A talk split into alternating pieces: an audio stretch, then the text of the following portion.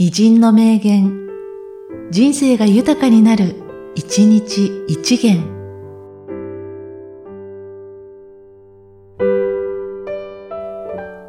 8月4日、シェリー。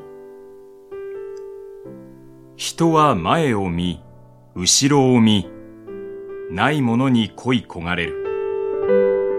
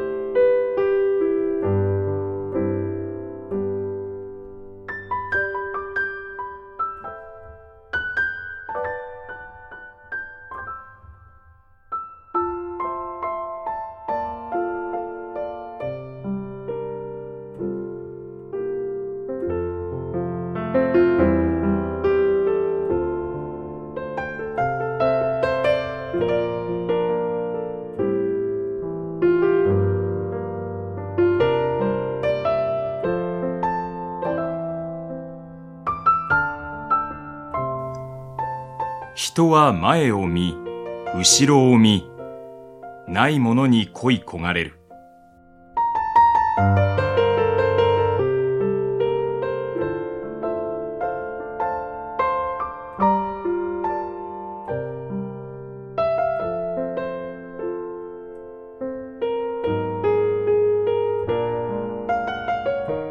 この番組は、提供、久常圭一、プロデュース、声ラボでお送りしました。